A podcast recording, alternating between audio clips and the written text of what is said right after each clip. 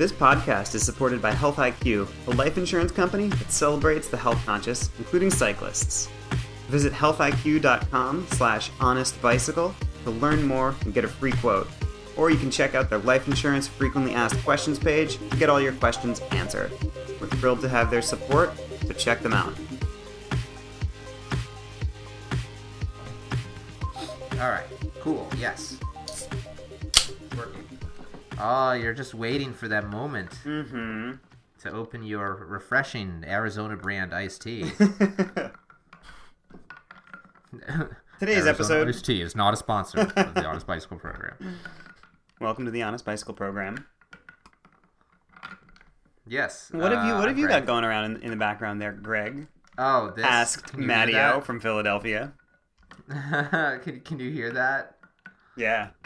Yeah, so I had a bit of a drink problem. I'm trying to correct it, which was that I was like, what? Are you trying to correct it via more drink or less drink?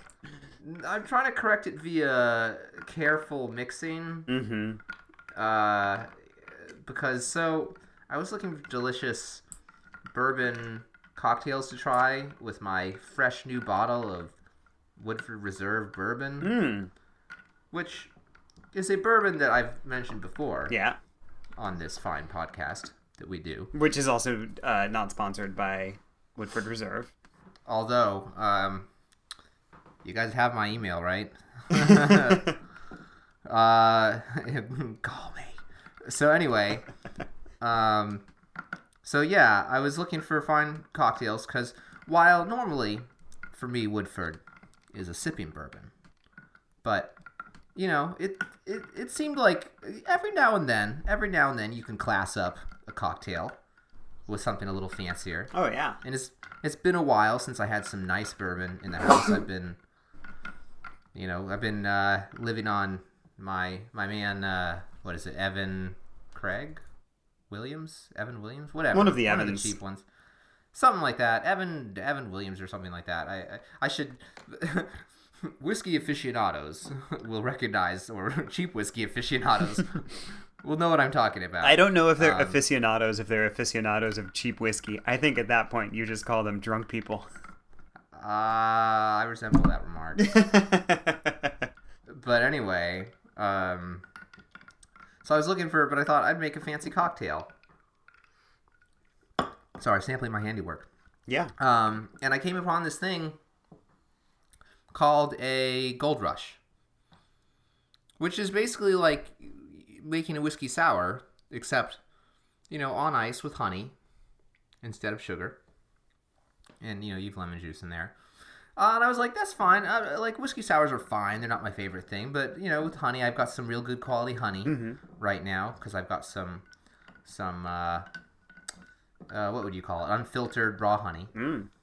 I thought I'd use some of that, and I had I had some nagging doubts uh, about this whole like put whiskey and ice and lemon juice and honey in a shaker, Mm-hmm. and and out will come a cocktail ready to enjoy.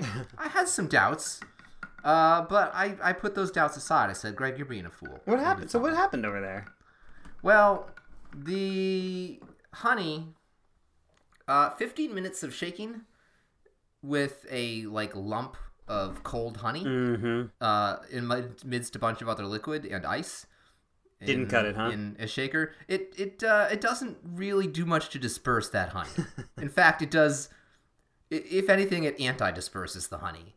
Uh, the honey likes to stick to nothing so much as itself, and so you end up with a giant lump that won't even strain into the glass. So I had to fish the like big lump of honey, three quarters of an ounce of honey, out of the uh, out of the bottom of the shaker, and put it in the drink. And I've been ever since slowly using a. I have like a mini rubber spatula that I'm using to slowly kind of mix and churn and try and dissolve this lump of honey into my drink. All it's very artistic You know, I've I've had the same issue with pasta cacio e pepe, yeah. where my cheese just clumps together instead Uh, of dispersing yeah. throughout the pasta. Have you tried uh, reserving some pasta water and adding little bits of it, like stirring things in, adding some pasta water, let it sit, you know, stir it a bit, let it sit for a minute, add some more pasta water and cheese, stir some more. Have you tried that? I certainly have. I am no stranger to the pasta water use. All right, all right. I, I'm sure. I mean, you know, you're you are a man of Italian ancestry in part. Mm-hmm. You know, The from New part. Jersey. Yeah. So, I just thought I would check. You never know. for all I knew, for all I knew, you were like a mama's boy who never cooked. But I know that's not true. Yeah. I know that's You know I'm handy in the kitchen. I know you are. Yeah. I know you are. Which So is a, which is a good now- thing too because I am a very hungry person from all of the bicycling, which is the theme Wow. of tonight's podcast. Right, uh, I have, bicycle I riding. su- that's true. I, I have now successfully dissolved most of the honey. by the way, uh, so I can now give my review of the Gold Rush cocktail. yeah, rap at me. It's fine. um, Fine. it's a little sweet, you know. Mm-hmm. Uh, whiskey's already a sweet drink. This is quite sweet, and uh, I will enjoy it. But uh, I think that good old Woodford still maybe more of a sipper than a mixer. Interesting. Yeah. All right. Anyway, maybe we'll talk about. Let's not talk too much about booze. Well, let's let's segue with this. I'm sure that there are almost 200 professional cyclists who are happy to be perhaps having a drink for the first time in about three weeks. Uh, now that Sure. the Grand Tour of France is over. Oh, is it the Grand Tour of France? The Grand Tour of France. So I know that you've been busy with stuff. Have you gotten a chance to It's watch the. Is it the the Reso Grande. the? Reso Grande? I'm sorry. I am. s- I apologize to all of France and Mexico for that one. Which, as an American, is just a fair thing to do on the regular. you probably probably you should just yeah just do that. Just go on the internet and say, by the way, as an American, I'm sorry, France and Mexico. So I know that you've been busy lately. Have, did you get a chance to watch any of the tour? Did you did you get a chance to sort of follow it or stay in tune? Um, yeah. So I mostly I mostly followed it um via you know the twitters, Mhm. uh, which is really how I follow bike races these days. And it doesn't always work for some because there'll be like a long gap and you won't know what's going on, and people will be really excited with the tour. There's a lot of uh, there's a lot of tweetage that flies around during the tour. there is. So you can actually get a pretty good picture of what you can really, you know, pick up all of the necessary uh, sort of bicycle cultural references you'll need for the next year. It, um, it actually that actually might be even better than watching it because Hmm. let's face it, you really have to know a lot about bike racing and pay attention to almost an entire Grand Tour if you want to be able to understand what the stories are. And following Twitter is helpful because other people whose job it is to do that tell you what it is. I think it's called journalism. Uh, yeah, that sounds. I don't know. Sidebar. I there's something about the idea of of cycling journalism that still it kind of amazes me in a sense that there are people who get paid to write exclusively about cycling. Does it is Like- that like an enviable situation or is it like a little bit overinflated to call it journalism instead of sport news? Uh, I, I mean, I don't. I think that might be a dangerous rabbit hole to go down. Um, that sounds like a yes, but not on the record. I don't want to pass. I don't want to pass judgment hmm uh, at all. I mean, and in that while that might sound like a prelude to me then passing judgment, it actually Mhm. is is not. I just I just think that we take it for granted that like, well, yes, we have fine uh, uh, news outlets such as uh, velonews.com and cyclingnews.com and cyclingtips dot- and so on and so forth. Where there are people who you know exist who exist. I mean, that's not what they exist for, but are paid you know, entirely to go travel around the world and tell us about bike races. That's kind of remarkable. Yeah. Uh, so anyway, I, just whenever it's like, I think I think I've had the rant before about how people say uh, cycling isn't professional. It's enough, and it's like we have an entire endemic journalistic following. Core. Yeah. Yeah. Spelled anyway, course. it's fine. Yeah. Oh, and as far as like doing that all the time, I just like I, I'm amazed that people have the, uh, you know, that they can they can dive that deep into it and remain engaged. Mm-hmm. but I feel that way about many subjects. That might sound like a strange Yeah. thing for Well, I a- think- I don't know, with a cycling podcast to say, but whatever. It's been interesting watching some of the big media outlets kind of shift as, of course, the internet does what the internet does. You know, I mean, I, you remember how cycling news used to be when it was just these like sort of long lists of facts about what happened in a, in a race, and Oh yeah, well, you know, it was it was they had the articles. Well, they had like the just like a news digest that would come out Mm-hmm. essentially, yeah, where and it was like your basic HTML page yeah, extremely. with like some you know have a picture at the top maybe, uh, and then at some point they could do in the middle. Yeah, but it, that was I don't know around because I started reading them I don't know around 2007 or something, and it was like them and Velo News. That was the only Yeah, source. and Vel- and Velo News has shifted a lot uh, lately. I don't know how lately though. You know, doing doing some like really, uh, I guess like light, entertaining stuff with their like garbage takes and their sort of lighthearted columns, and then also you know publishing some really, I think, well done uh, deep dives into people and their stories. Yeah, they went they went in that latter direction first, and and sort of in the last year or two have also added this attempt to have a more I don't even know what to call it, like Gonzo-y kind of, or just like garbage media approach. Uh, and I think, well, and this is not. I mean, you know, I I, I think that they're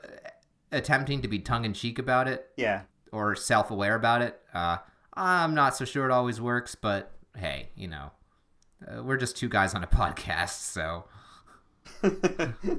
so if we want to talk about garbage media, we know where to start. yeah, yeah. So uh, you know, basically your mileage may vary, but we we, we digress. I think because we were talking about the Tour de France. So here's- and, we got into here's like my my my dream experience like how do i put this every time i think about what a grand tour is i i hope that at some point somebody in my life uh who doesn't know anything about bike racing will be sufficiently interested to like ask me what i find appealing about it and to sort of explain this fairly confusing sporting event.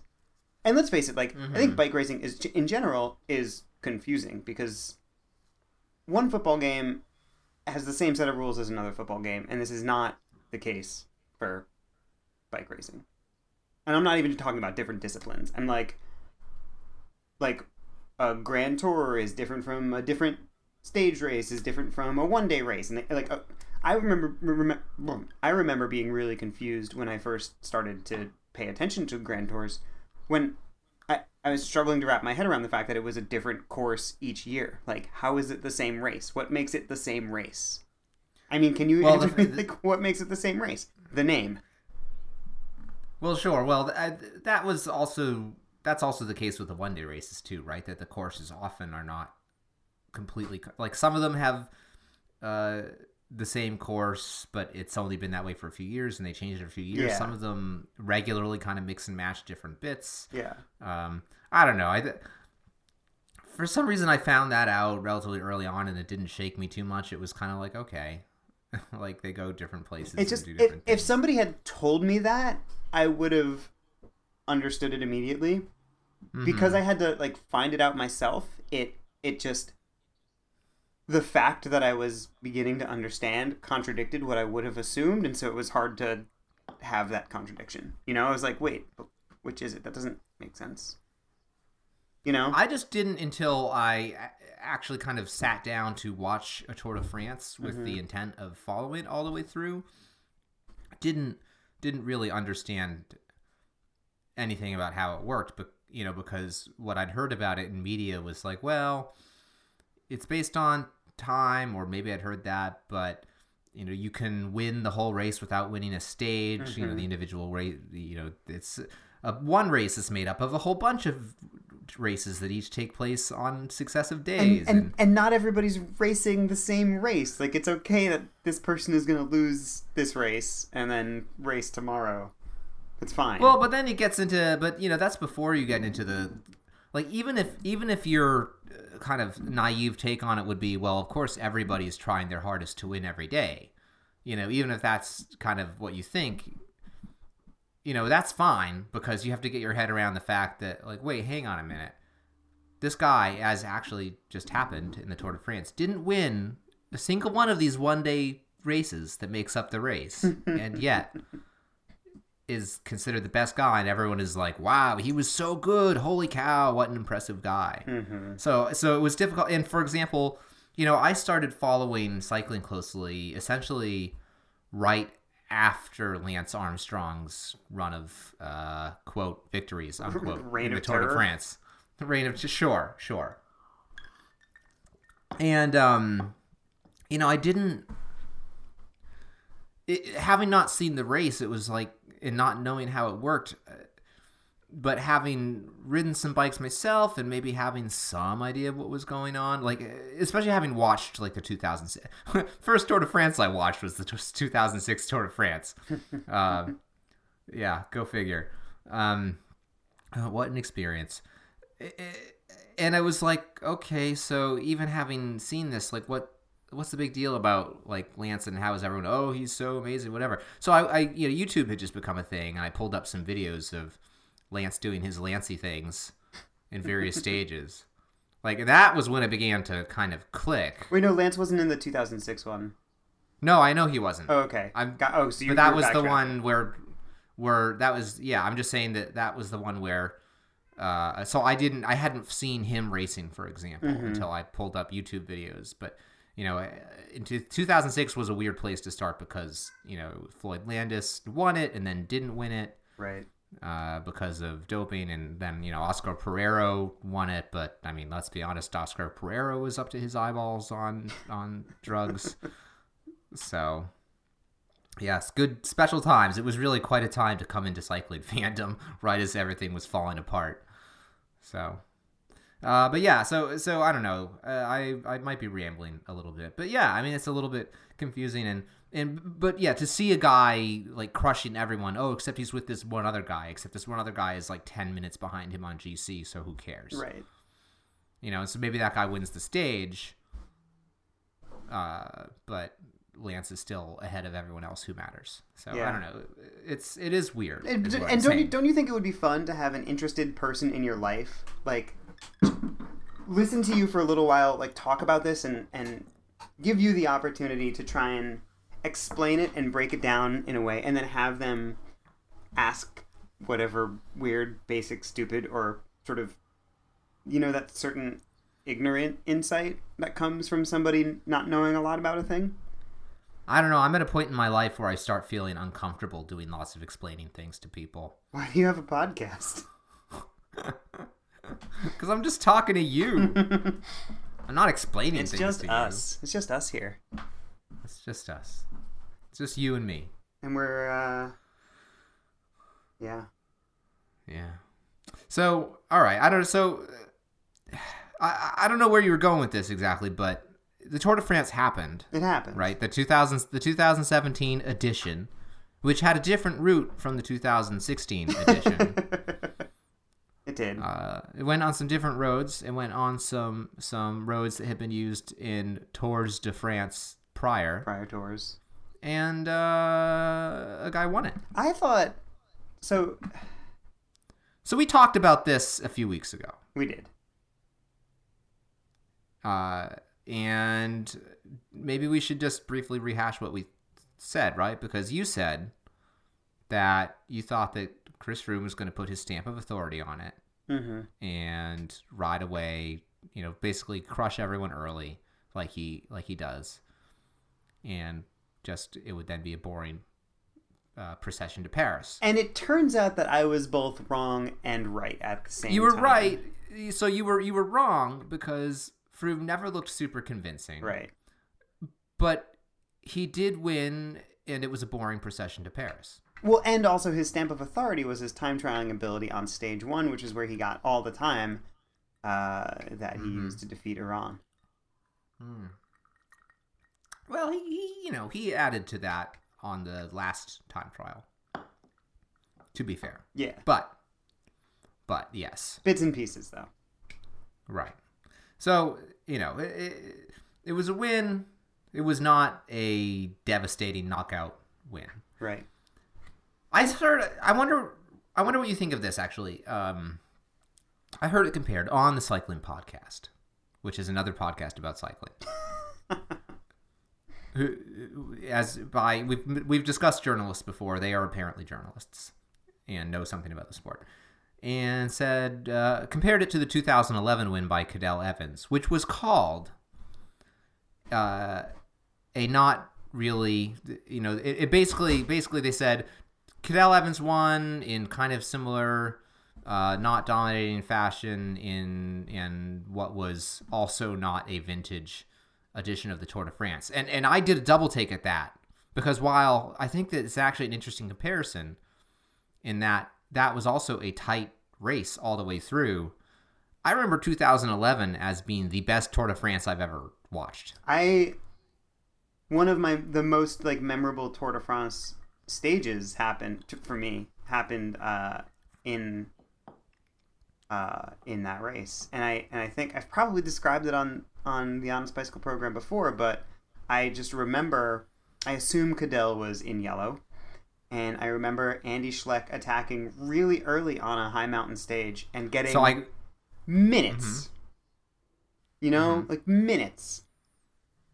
Uh, and Cadel gets to the foot of the final climb with a group of GC favorites, and Schleck is like two minutes up the road, right? mhm. And Cadel just puts his hands in the drops and starts plugging away at the climb. And I'm thinking like I was like kind of a Cadel fan at this point because the whole like Cadel Evans renaissance around the World Championships I just loved. yeah. Um, and I was like, oh man, like I feel kind of bad for him. You know, he's always wanted to win a Grand Tour. He's in like the closing years of his career. He's in yellow. This is a great chance, but he is chasing down this gap. So he wasn't in yellow, but go on. He wasn't okay, but but he was you know close to it. Who was in yellow at the time? Uh, Tommy Voeckler probably. Okay. Oh yeah yeah yeah. That sounds about right. So yeah, he's just plugging away, and I was like, he is just gonna eat wind until he gets punked, and 4K from the top of the climb, someone's gonna attack him, and just he's gonna lose minutes. Hmm And instead, what happened was, like I said, he put his hands in the drops, and he closed that gap to Andy Schleck. He didn't shut it all the way down, but he, I think he took it to within like 30 seconds. Uh, Mhm. Rode people off of his wheel one by one, and won the tour on that stage. I think by eliminating that gap on that climb. Yeah, and by sh- well, so so that, so yes, I remember that stage very clearly too as being the exact same thing as when Cadel won the tour, and it was because they get to the foot of the climb and all the favorites are just looking at each other and looking at him, and instead of instead of playing the same game, Cadel Evans, you know, Cadel was like, well. Uh, this is my tour, I guess Yeah. and he took the entire responsibility for the race and was like screw you all and just rode just hard tempo up that climb in the wind all by himself for like 11 kilometers uphill It was a hu- it was a huge. cli- It was some iconic climb. Yeah. I don't remember. Oh, it was Yeah. the was it the it was the Tourmalet, wasn't it? Or the Galibier? Was it the Galibier or the, Galibier or the Tourmalet? I don't remember which. But it was one of those big iconic climbs. Yeah. And and that's there probably there aren't a whole lot of moments in a grand tour when, you know, a color commentator could could say we may be seeing this grand tour come down to this moment right now. There, there are a lot of potential moments. You know, any given climb in in this past 2017 tour, a color commentator could say, if something happens on this climb, it could be decisive in the tour. But it's not, okay, all the pieces are absolutely set up, and we've got people up the road and down the road, and what happens now may determine the tour. Yeah. But that was a that was a time when that did happen. It, it, it laid bare the story of the bicycle race. Yeah. So so to to bring it back around to the comparison with 2017, um, you know, and and my disagreement with the the fact that 2011 was not a particularly good edition of the tour. I think the comparison is is interesting because they were both tight tours until the end. Like there wasn't you know between the real favorites anyway, there wasn't a whole lot of separation uh, up until the last like two stages maybe. Um, but the difference was, uh, but and yet somehow that there was suspense. You know, you didn't really know what was going to happen in that race. There was real tension. Um, whereas this race felt, even not having really watched most of the stages, kind of in myself, there just wasn't much of a sense of tension or drama because, and, and I think it's partly you know, partly just the raw events of what was going on, because in 2011, uh, you, know, you had 10 days in the yellow jersey by Tommy Voeckler, who, who of course has just retired after this mm-hmm. Tour de France, in fact, um, six years later.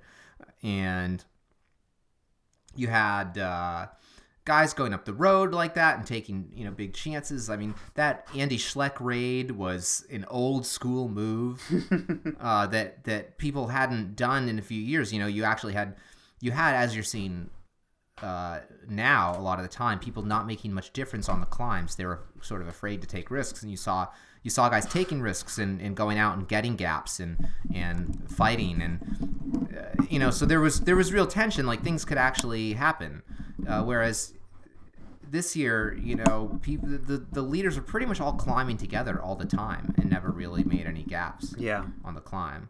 So yeah, and and then you know there's the broader context where 2011 is a year where there there kind of wasn't a clear favorite to win. Alberto Contador was there, but he was sort of right in the middle of his uh, CAS uh, Court of Arbitration for Sport case that would ultimately, in fact, see his results um, nullified from. Mm-hmm the Giro, and which he had won, and from that tour, uh, and he wasn't kind of at his best. Um, you had the Schlecks, who you know, it, it, Andy Schleck wasn't the official winner yet. I don't think of the 2010 Tour de France, and you know they didn't have the the obvious pedigree of Contador. You had Evans, who had been the bridesmaid, you know, at least once uh, probably a couple times already by then. I think mm-hmm. you know. So so there was and had had a wretched performance on GC the year before when he broke his elbow. Um, yeah. So man, just just very different context from then. You know, coming in and and there wasn't you know there was no team that had the kind of dominance and power that Sky has. There were, you know, uh, it was there were a really nice few years between the Lance era and the Sky era, where things were really up in the air. And I know it's hard to say that yeah. without getting into the whole context about doping and the shakeup, and it, those all really went together. Um, I think, but if you if you do a sort of fictional thing and kind of step back and and you know look at the the Lance era and then the you know there was a a time in there when I guess it was like kind of the Contador era. Um, but there in were just there were just a lot of different mm. winners of the Tour de France. Um, we had up through 2015 or something like that. We had only one repeat winner. Yeah. From, from sorry from like from 2006 to through 2015. Mm-hmm. Uh, or or 14, I guess. Actually, you know, you had this eight year period where uh, only one person had won more than one edition of the race. Yeah, uh, and, uh, which was a gift, I think, honestly. And also maybe it seemed it seemed to herald to me a little bit more of a return to normalcy. At least once I, I had a little bit more experience with kind of being able to recognize, you know, or at least have a sense of like this performance looks real and this doesn't, and all that. Mm-hmm. And it, but there was this weird thing where people had become so conditioned to this idea that someone who is just massively above everyone else and wins multiple uh, editions of the Tour de France, like you know, not just like two, but like four or five or six was just like a normal thing. Mm-hmm. Like so, I, I remember after Chris Froome run won in 2013, and he came out with this quote saying, "Yeah, I'd like to win, you know, six Tours de France or whatever," uh, and people were just like, "Yeah, that'll happen." Like people just accepted that this was the Chris Froome era which which I, I found kind of shocking and, and a little bit like it, it annoyed me at the time. It was like people were just like, yeah, I guess that's what's going to happen. And it was like, come on, like throughout the history of this race, this has been unusual. It's just that in recent history, it's been been a thing, you know. And of course, now he's who knows, maybe he's going to make good on that. but uh, people people get treated as far more of a sure thing Mm-hmm. than than it really is. It would be really nice to see him like soundly defeated in like a head-to-head tour with somebody. And you know, what do you mean by that? Do you have it out for Chris Froome? Uh, you know, when it like, I also got a little bit bored of like Cancellara during his most dominant years because like while Yeah. while I love seeing some really dominant bike racing, I love the uncertainty of bike racing too. And when you when you watch some bike races where it's not as if something is a foregone conclusion, but something starts to feel really familiar and really routine and Mm-hmm. maybe at that point kind of predictable, then at that point it's uh it's more exciting to see greats toppled than to see them extend their legacy. Yeah, or or at least to have. Yeah, I I agree. You know, and this is probably part of why. I, I you know, I don't want to make anyone angry, but oh, I, I might be more of a. You know, between Wright Boonen in in Cancellara, that I'm sort of more of a Boonen partisan because you know, with his later, it's and it's funny because right, it's not like Tom Boonen was the underdog, like at any point in his career. Like Right. he's the the most successful uh, classics rider after Eddie Merckx, basically. It, you know, arguably more so depending on what you look at, but. uh, You know, you could see in the last half of his career how he had to work for it Yeah. more. Yeah. Like you didn't know. He was more mercurial in a way than Cancellara was, who had this period from 2011 to 2000 or 2010 rather through 2013 or something where he was he seemed unstoppable apart from that blip in 2012, I guess, but you just he he could not be stopped. Yeah. And I guess also never had kind of the off the bike drama that that Boner but you know but yeah so so i know what you mean it's like i i, uh, I don't have anything against chris froome really like he, he doesn't get me too excited he doesn't warm the cockles of my heart i you know i i was at least glad to see him actually racing his bike with some vim and verve in 2016 hmm um, so that was that was good. It was like, oh look, you can go downhill fast too. Um, but you know, it it is, I guess, the the classic like the classic thing of of you want to see dynasties unseated. Yeah. Um, Yeah, I don't have anything against yeah. him either, but I, I think he has something against me. He uh Chris Froome blocked me on Twitter. Hmm. That's odd. Did you make fun of him? I probably made a joke about elbows. Oh. Hmm. If I had to guess, I mean, so I definitely made a joke about elbows at some point. I don't even remember what it, what the joke was, but if I had to guess anything, it was probably that because it's not like I don't know. It, uh, it does. It did make me uh, think about the fact that you know there there are these like public figures who have this kind of public life, but it also sort of personally uh, That you might have maybe affects him. Maybe maybe he like saw a tweet. I probably didn't even tag him. Maybe he was just like searching Chris Froome on Twitter. I don't know. Yeah. Stranger things have happened. Uh, So and he saw it and was I- like, "Oh man, like don't be talking about my body like that." And that's fair. I he might have a team. a team. he might have a team. It wasn't him like alone in the bus some evening. I don't know. I I think that his like his his wife is his PR person or something. so Dang. maybe that's it. I don't know. But you know, I mean, you know, he seems okay with people talking about him looking at stems, but uh, maybe maybe talking about how how many elbows he has is a step too far. I don't know. Perhaps. Perhaps. Perhaps. I, that's fair. I accept that. I accept that. I will take my blocking uh, with all the. I accept that responsibility of not being able to read his tweets.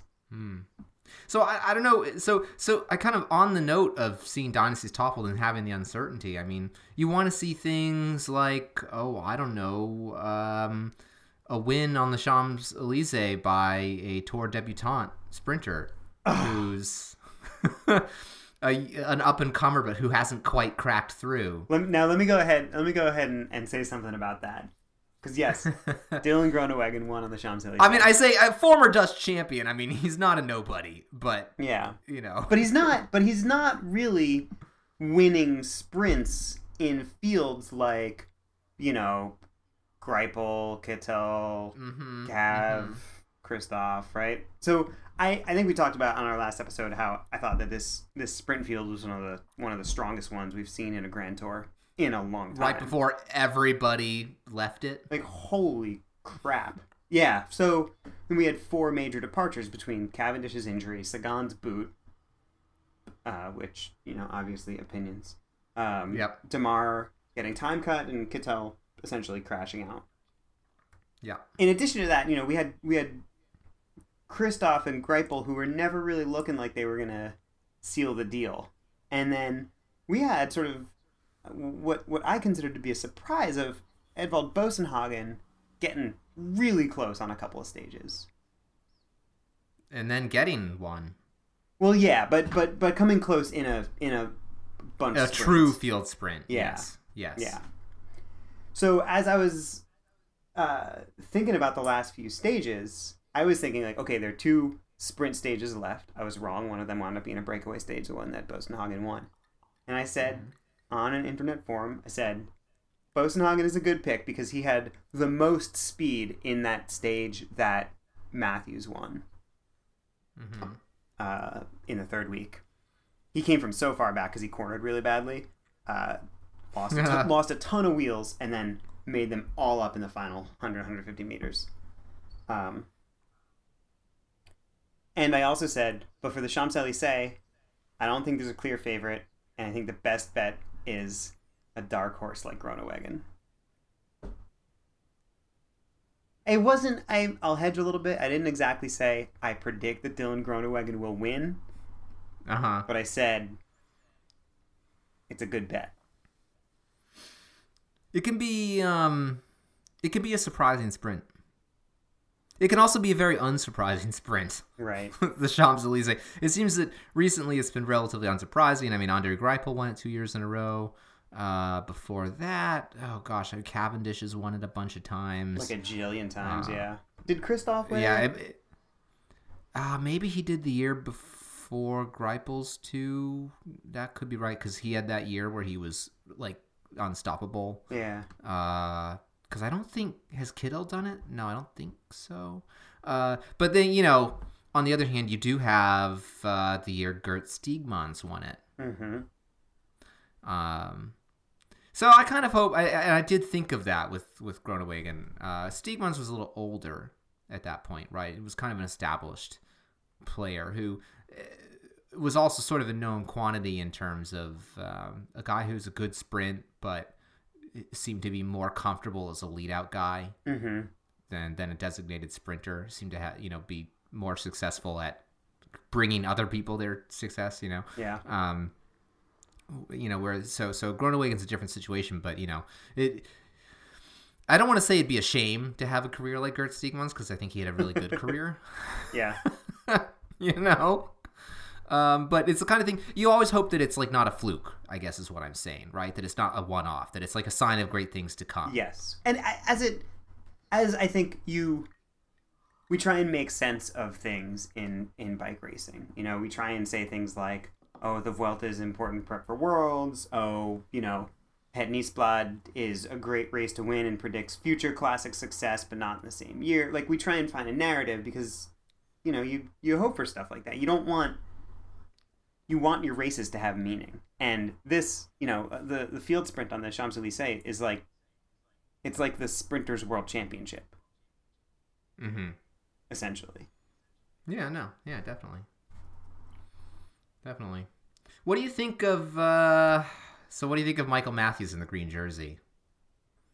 well i put him on my fantasy team my Velo Hmm. games fantasy cycling team um, So that worked out okay. that worked out pretty good i you know i i loved the way he raced i think he you know it would have been very different if sagan was in it but i think he could have given sagan a run for his money it's really hard to say what those five stages that kittel won would have been like had sagan and cav been in there Yeah. Um,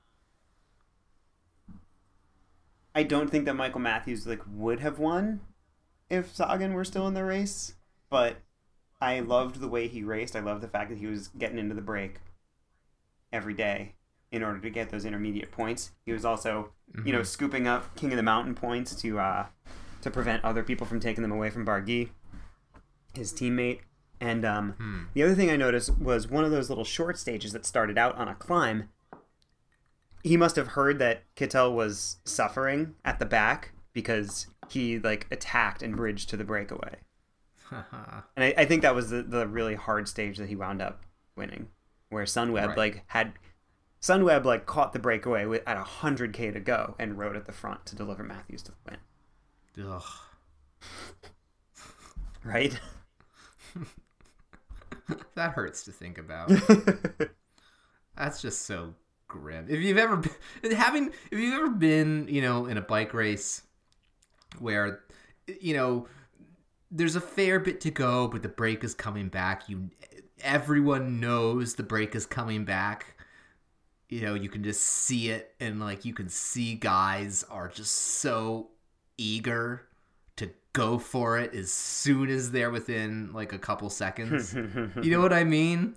yeah. And then just imagine, like, okay, your job is to keep any of those eager beavers from getting away for a hundred kilometers. It just, oh, Ugh.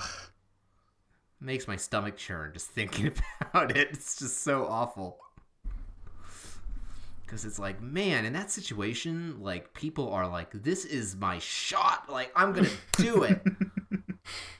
and there are probably 50 dudes in that field thinking, oh man, this break is coming back so early. This never happens.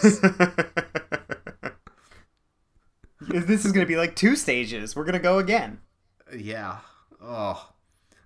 imagine being imagine that being a day when it's like your your day to just like recover and hang out in the back. Mm. you know what I be like, are you freaking kidding me? Yeah. We're not gonna get to sit up. Yeah, like oh, this is gonna suck a lot. Yeah. Just a hundred kilometers of I assume pretty much lined out racing Mm-hmm. in the middle of a three week stage race. Yeah.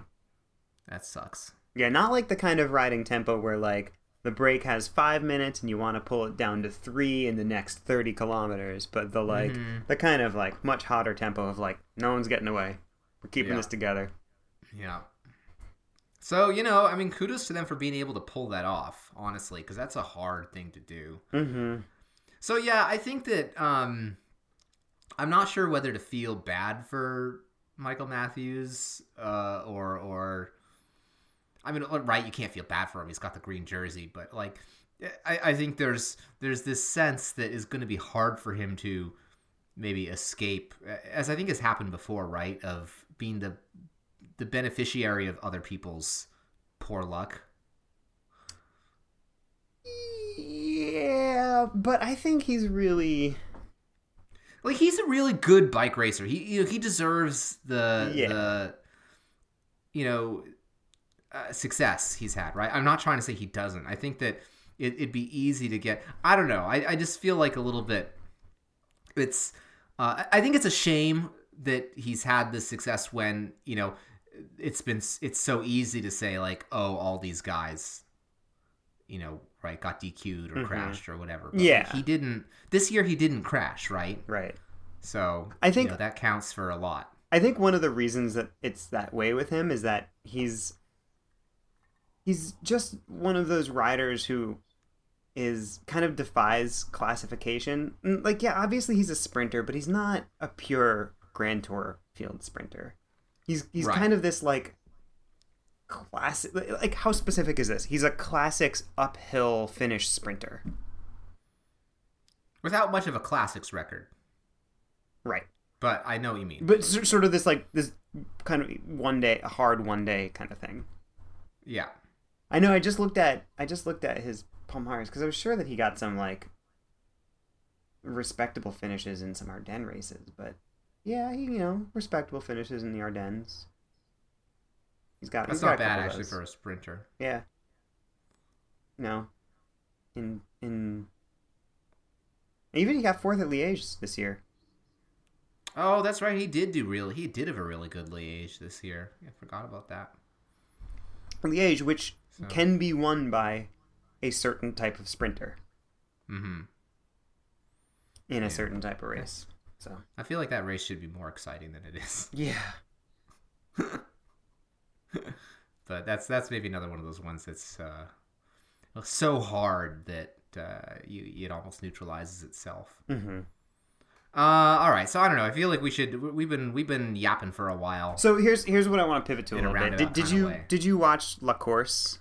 I, I did no, I did not. So the format was on two non-consecutive days. There was a there was a road race that finished uh, uphill on uh, the Izoard. Izoard? Was it the Izoard?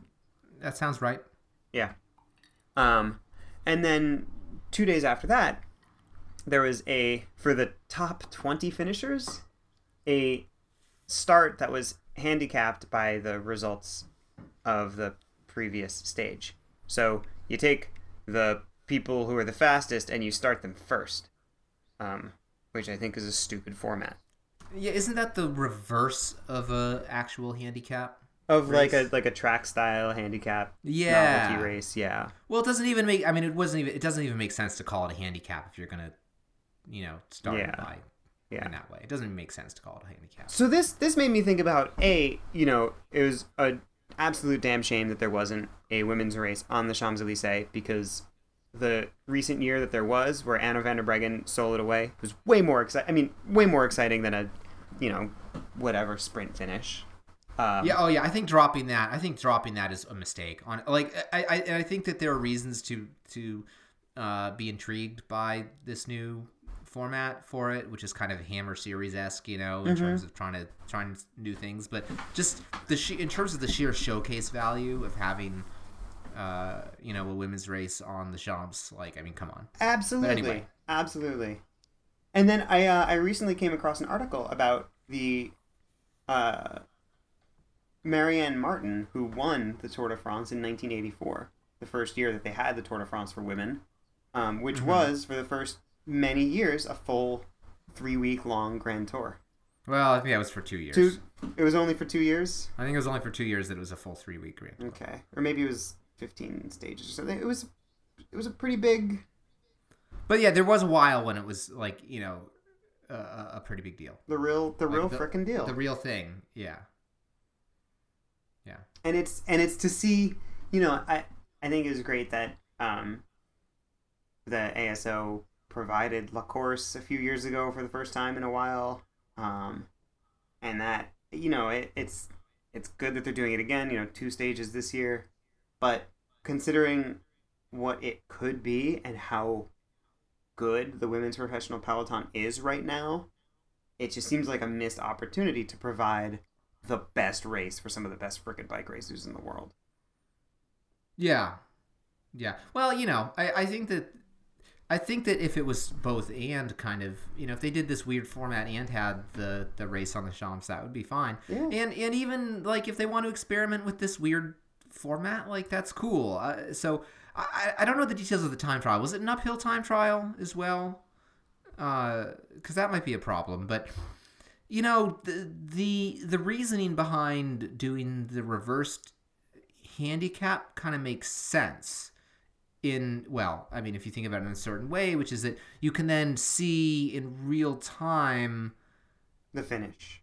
the finish well if you're counting like a gc from Yeah. it basically which i believe they did right? So then you can see in real time as the time trial goes on like how the riders are doing relative to one another. Like that's kind of a cool idea. Like oh maybe you didn't do as well in this uh, uh, you know whatever hill climb race but look she's clawing back time. Is she gonna catch the leader? Da, whatever. Um, and that could be exciting. That could cause some tension. As it happens uh, Van Vleuten is just on such another level right now. Like she's having such a great season that she just blew everyone's doors off in the time trial as well. Isn't it So- not it so great that she didn't die in the Olympics? oh my god, it's so great for so many reasons. Uh, I mean, you know, I feel that way about uh, Mauricio Soler too. Um, it's really good he didn't die in the Tour de Suisse a few years ago. Yeah. Um, you know, despite the fact that he never raced his bike again. I'm glad he's alive. Um, but but yeah, uh, uh, there's there's potential there, right? It's a good idea, and and in a way, it might have been undone by the fact that you know you do have a rider who is you know right right. Van Vleuten is like the Megan Guarnier of last spring, right now. Mm-hmm. Like no one can figure out how to beat her. She's just so good right now. She's like the Marianne Vos of you know 2008 through 2015, right? Like pretty unstoppable. Yeah. Um, and I think that's that's gonna make things like this a challenge, right? It's you know in a way it's the same challenge with making a Tour de France that's more interesting. Uh, you know, that isn't just on complete lockdown by a dominant rider slash team. So Yeah. uh, but I, I think it's I think it's magnified when there's kind of no. The thing about the Tour de France is that you can at least find other stories to follow.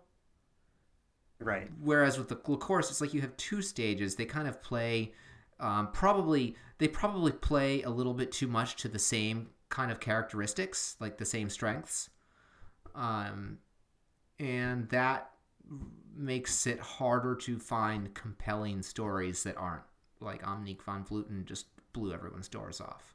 Yeah. I uh I respect that you brought you sort of brought that full circle to this notion of many stories, which is what we started off by uh by talking about. Grand Tour being Yeah. being many stories. Yeah.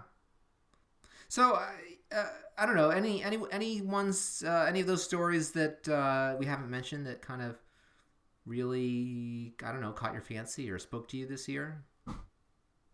Hmm. I I really loved seeing uh, AG2R La Mondiale Mhm. Duzer um, kind of line it out at the front once in the grand scheme of things they realized that Bardet was going really well climbing better than Froome and that it was possible that Froome could be on the ropes I mean Yeah. they I'd say they they they really took the fight to Chris Froome It's it's it's nice to see that. It's nice to be at a point where like a few French wins in the Tour de France doesn't have everyone talking about what a great year the French are having. yeah It's like we're finally at a point where, where where underperformance by the French riders isn't just kind of taken it for granted. yeah Uh, I, yeah, I think that it's really exciting to see Bardet going. This is his second time on the podium, right? Yeah, I mean, second consecutive year. That's that's really yeah. So so um, there's you know, if, I think he's said outright that he finds riding his time trial bike boring, which. Uh, you know, if he wants to win it, he might need to change his approach. But uh, I respect the honesty. Yeah, Um, but you know, it'd be nice to see him uh, go on better. You know, that'd be cool. Um, no pressure on young uh, Monsieur Bardet. Uh, How young in terms he? of things, you know, what? how young is he? Uh, I, he's probably mid twenties at this point. Yeah, still quite young. Still, I think he's still on the young side. You know, I, it's funny because I remember when everyone was talking about like uh, Jeremy Raw is the kind of up and coming guy, and all of a sudden he's like he's like an old guy like us. Uh, or older actually. Yeah but that's that's uh that's the passage of time. Does Uh, that to all of us. But uh, though you know perhaps uh, in a more pronounced way with people who are at the top of the sport uh, rather than us uh, since since I still have nowhere to go but up with respect to my personal cycling career. Um, but uh, one thing that was nice to see was the resurgence of Cannondale Drapac, like not just in terms of like yeah, Uran riding high and getting that stage win, and I guess that's been the focus this year, right at the tour. Mhm. Um, but you know they seem to have shaken people. People have said you know once you're on a roll, you're on a roll, and it and and things get a lot better pretty quick. But it's been gratifying to see them continue the trend. You know they finally managed to get uh, I think a stage win in the Giro. I want to say. Yeah, so I mean, ear- early this year, the talk about Cannondale was, wow, they haven't had a World Tour win in two years or something, They went over two years. and um, they've had uh, a, a bunch of wins this year. Yeah. Um, Yeah. I mean, a, a, a, a bunch, a conservative bunch. but yeah, so Uran had a great tour. Um, Pierre- win was Pierre yeah, By the Pierre Rolland won a couple of races this spring, and some other Mm-hmm. stuff too. Oh, Talansky won some stuff in California. Is there a race in California? Yeah, uh, the. Giro de California. the Giro de California. yeah. they should go with that. That's that's free from us. Giro de California. Um, yeah, so I've been I've been glad to see that. Uh, and as far as anything else goes, I don't know. Uh, like you know, I haven't followed it super closely. Um, one, uh, you could say, boy, that I, I don't know how true this is, but it's it's it's maybe we're seeing the stranglehold of Chris Froome loosening a bit, possibly. Yeah, Uh, we'll see. We'll see.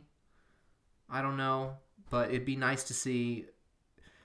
You know, unlike this year, where while he looked like he might be vulnerable, apart from like one little moment, he never really looked in danger. hmm Um, he never really looked like he was in trouble. Like, oh, he might lose time here. Like, he never had to limit his losses, you know? He never had to, like, let someone go up the road and just ride his own pace and hope Right. enough, you know? Like, it'd be nice to see something more like that. hmm Like, even if he wins, which, you know, it- it'd be nice to see it be a real people really feeling like, oh, this is my chance to really, and you know, not just one time, hmm but people really feeling like this is my chance to to really uh, uh, put Chris Froome in the grave. Yeah, so, something like speaking. between the fourth and fifth climbs on the day, you know. Right, exactly, exactly. So we'll see, but but yeah. Uh, so I don't know. We've we've talked. I I, I want to let you yap some more because I've I've talked a bit, but like that's you know we've just spent almost an hour on the 2017 Tour de France, a race that I barely watched. Well, um, I mean, here's here's what I have to say about the 2017 Tour de France. The, the fact that we, you know, we spent an hour on it. It it was a 3,540 kilometer long bike race. So I think, yeah, you know, spending an hour on it is okay. I think I, I think we've covered we've said about what there is to say about a bike race that was won in Yeah. 86 hours. took 86 hours to win. Oh man, it's so crazy. As I've done, I've done one stage race ever, Mm-hmm. and it was three days, and it felt like about a year. Yeah. So that's just like it really it doesn't stop blowing my mind. You know, especially when people talk about like, oh, the shorter stage races, the one week stage races or whatever. And it's like that's a really long Week is a time really long to time. race your bike. And it really drives home the difference between endurance athletes and And Us. shamokes like us. and, ja- yeah. and jabronis like us and the people back in the jabron zone. Well, I mean, you know, I'm I'm also you know I'm I'm doing pretty well in the track, but like the demands of a race that is much shorter than an hour is just so different from the demands of a race that is 86 hours long. Well, but like you know, I am. I mean, and look, we have jobs, right? Uh, so I mean, jobs that are not riding our bikes. So so that's obviously a different situation. Aside from having you know relatively normal human being genetics, um, presumably anyway. Uh, but boy, I'm doing. I, I am training uh, and trying to get fit um, for kind of the late summer and cross season and I'm not it's not like I'm doing a ton. I'm finally starting to like feel a little bit like my old self, whatever, but I'm doing like, you know, little local crits and whatever. I am tired all the time.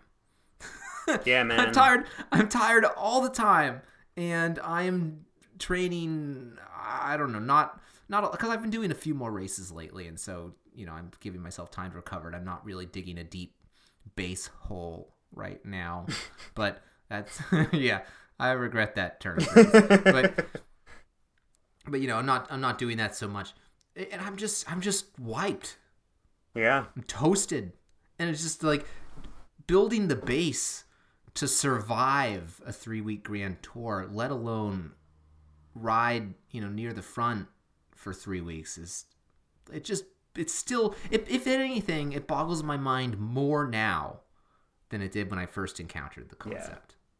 Yeah, I remember, you know, some people posting their data after the first week and it's like, you know, 2200 TSS in a week. Oh. right? Yeah. Which is a lot. It's just a lot. it's a high number. That's a high number A lot of for training stress score. So yeah, I mean, and like to to people who don't uh kind of aren't in the weeds of the whole training stress, whatever, whatever. Uh, a really heavy week for I don't know for me anyway. For a lot of amateur racers, would be 800 TSS. Mm-hmm. That's a, that's a, that's a big week. Uh, if you're if you're over 800, let alone what, almost three times that, I, mean that's that's pretty hardcore Yeah. but I mean they have you know as long as we're throwing as long as we're bandying these terms around, they've got probably CTLs in the you know well over 150 or something. So it's you know Really high. which means yeah which means they have the they have the base to handle it essentially, but it, it's still it's still kind of I mean you know and, and guys go you know these guys go to the tour and are like blown away themselves at how how blasted they are yeah. like how hard it is Yeah. so you know the, like it's hard for the pro riders forget about Forget about the a Jabron zone. dude like us yeah yeah exactly so anyway uh yeah boy that's an hour um Well, hey. Greg, I don't know if you know, what but the Honest What? Bicycle program is supported by Health IQ. i've heard that tell me more Uh, Health IQ is a life insurance company that celebrates the health conscious, including, dare I say, especially cyclists. Uh, so, to our audience, who have been gracious enough to put us in their earbuds for their ride or their commute or their workday, why don't you go ahead and learn more? Visit uh, healthiq.com slash honest bicycle program. You can get a free quote. You can check out their life insurance frequently asked questions page to get some questions answered. Um, they have special rates, uh, lower rates um, that you can qualify for through their sort of special health IQ system. So go ahead, take a look. They don't just generate leads and forward it to an insurer. They really take you through a whole uh, specially crafted journey uh, just for you that takes into consideration uh, your lifestyle, your physical fitness, and offers a really significant savings on life insurance. So learn more, get a quote, visit healthiq.com slash honestbicycle, and check them out. They support us, they're a big supporter of the Wide Angle Podium Network, and we really appreciate that. Awesome. So, do you have any uh, closing closing thoughts? I just think we should all be good to each other. Yeah, be excellent to each other. Why not? Yeah, excellent is way better than good. You're totally right. You're totally right. Be excellent to each other. Like, what's the worst that could happen? What's the worst that can happen? Wave to other cyclists. Or don't. Do what Or you, don't. Do what you feel. Do what you feel like. Hey, look, if someone waves at you, wave back. Don't you know? If if if you know if you're in the zone or you miss someone because you're not paying attention, whatever. Like you know, whatever. We'll give you we'll give you a mulligan. But if someone waves at you, I guess just wave back. It'll make them feel good about themselves. Yeah. Like why not? Hey, we're all in this together. We're all in it together. All right. Uh, take care of yourselves, and we will catch you next time. Good night from the Honest Bicycle Program.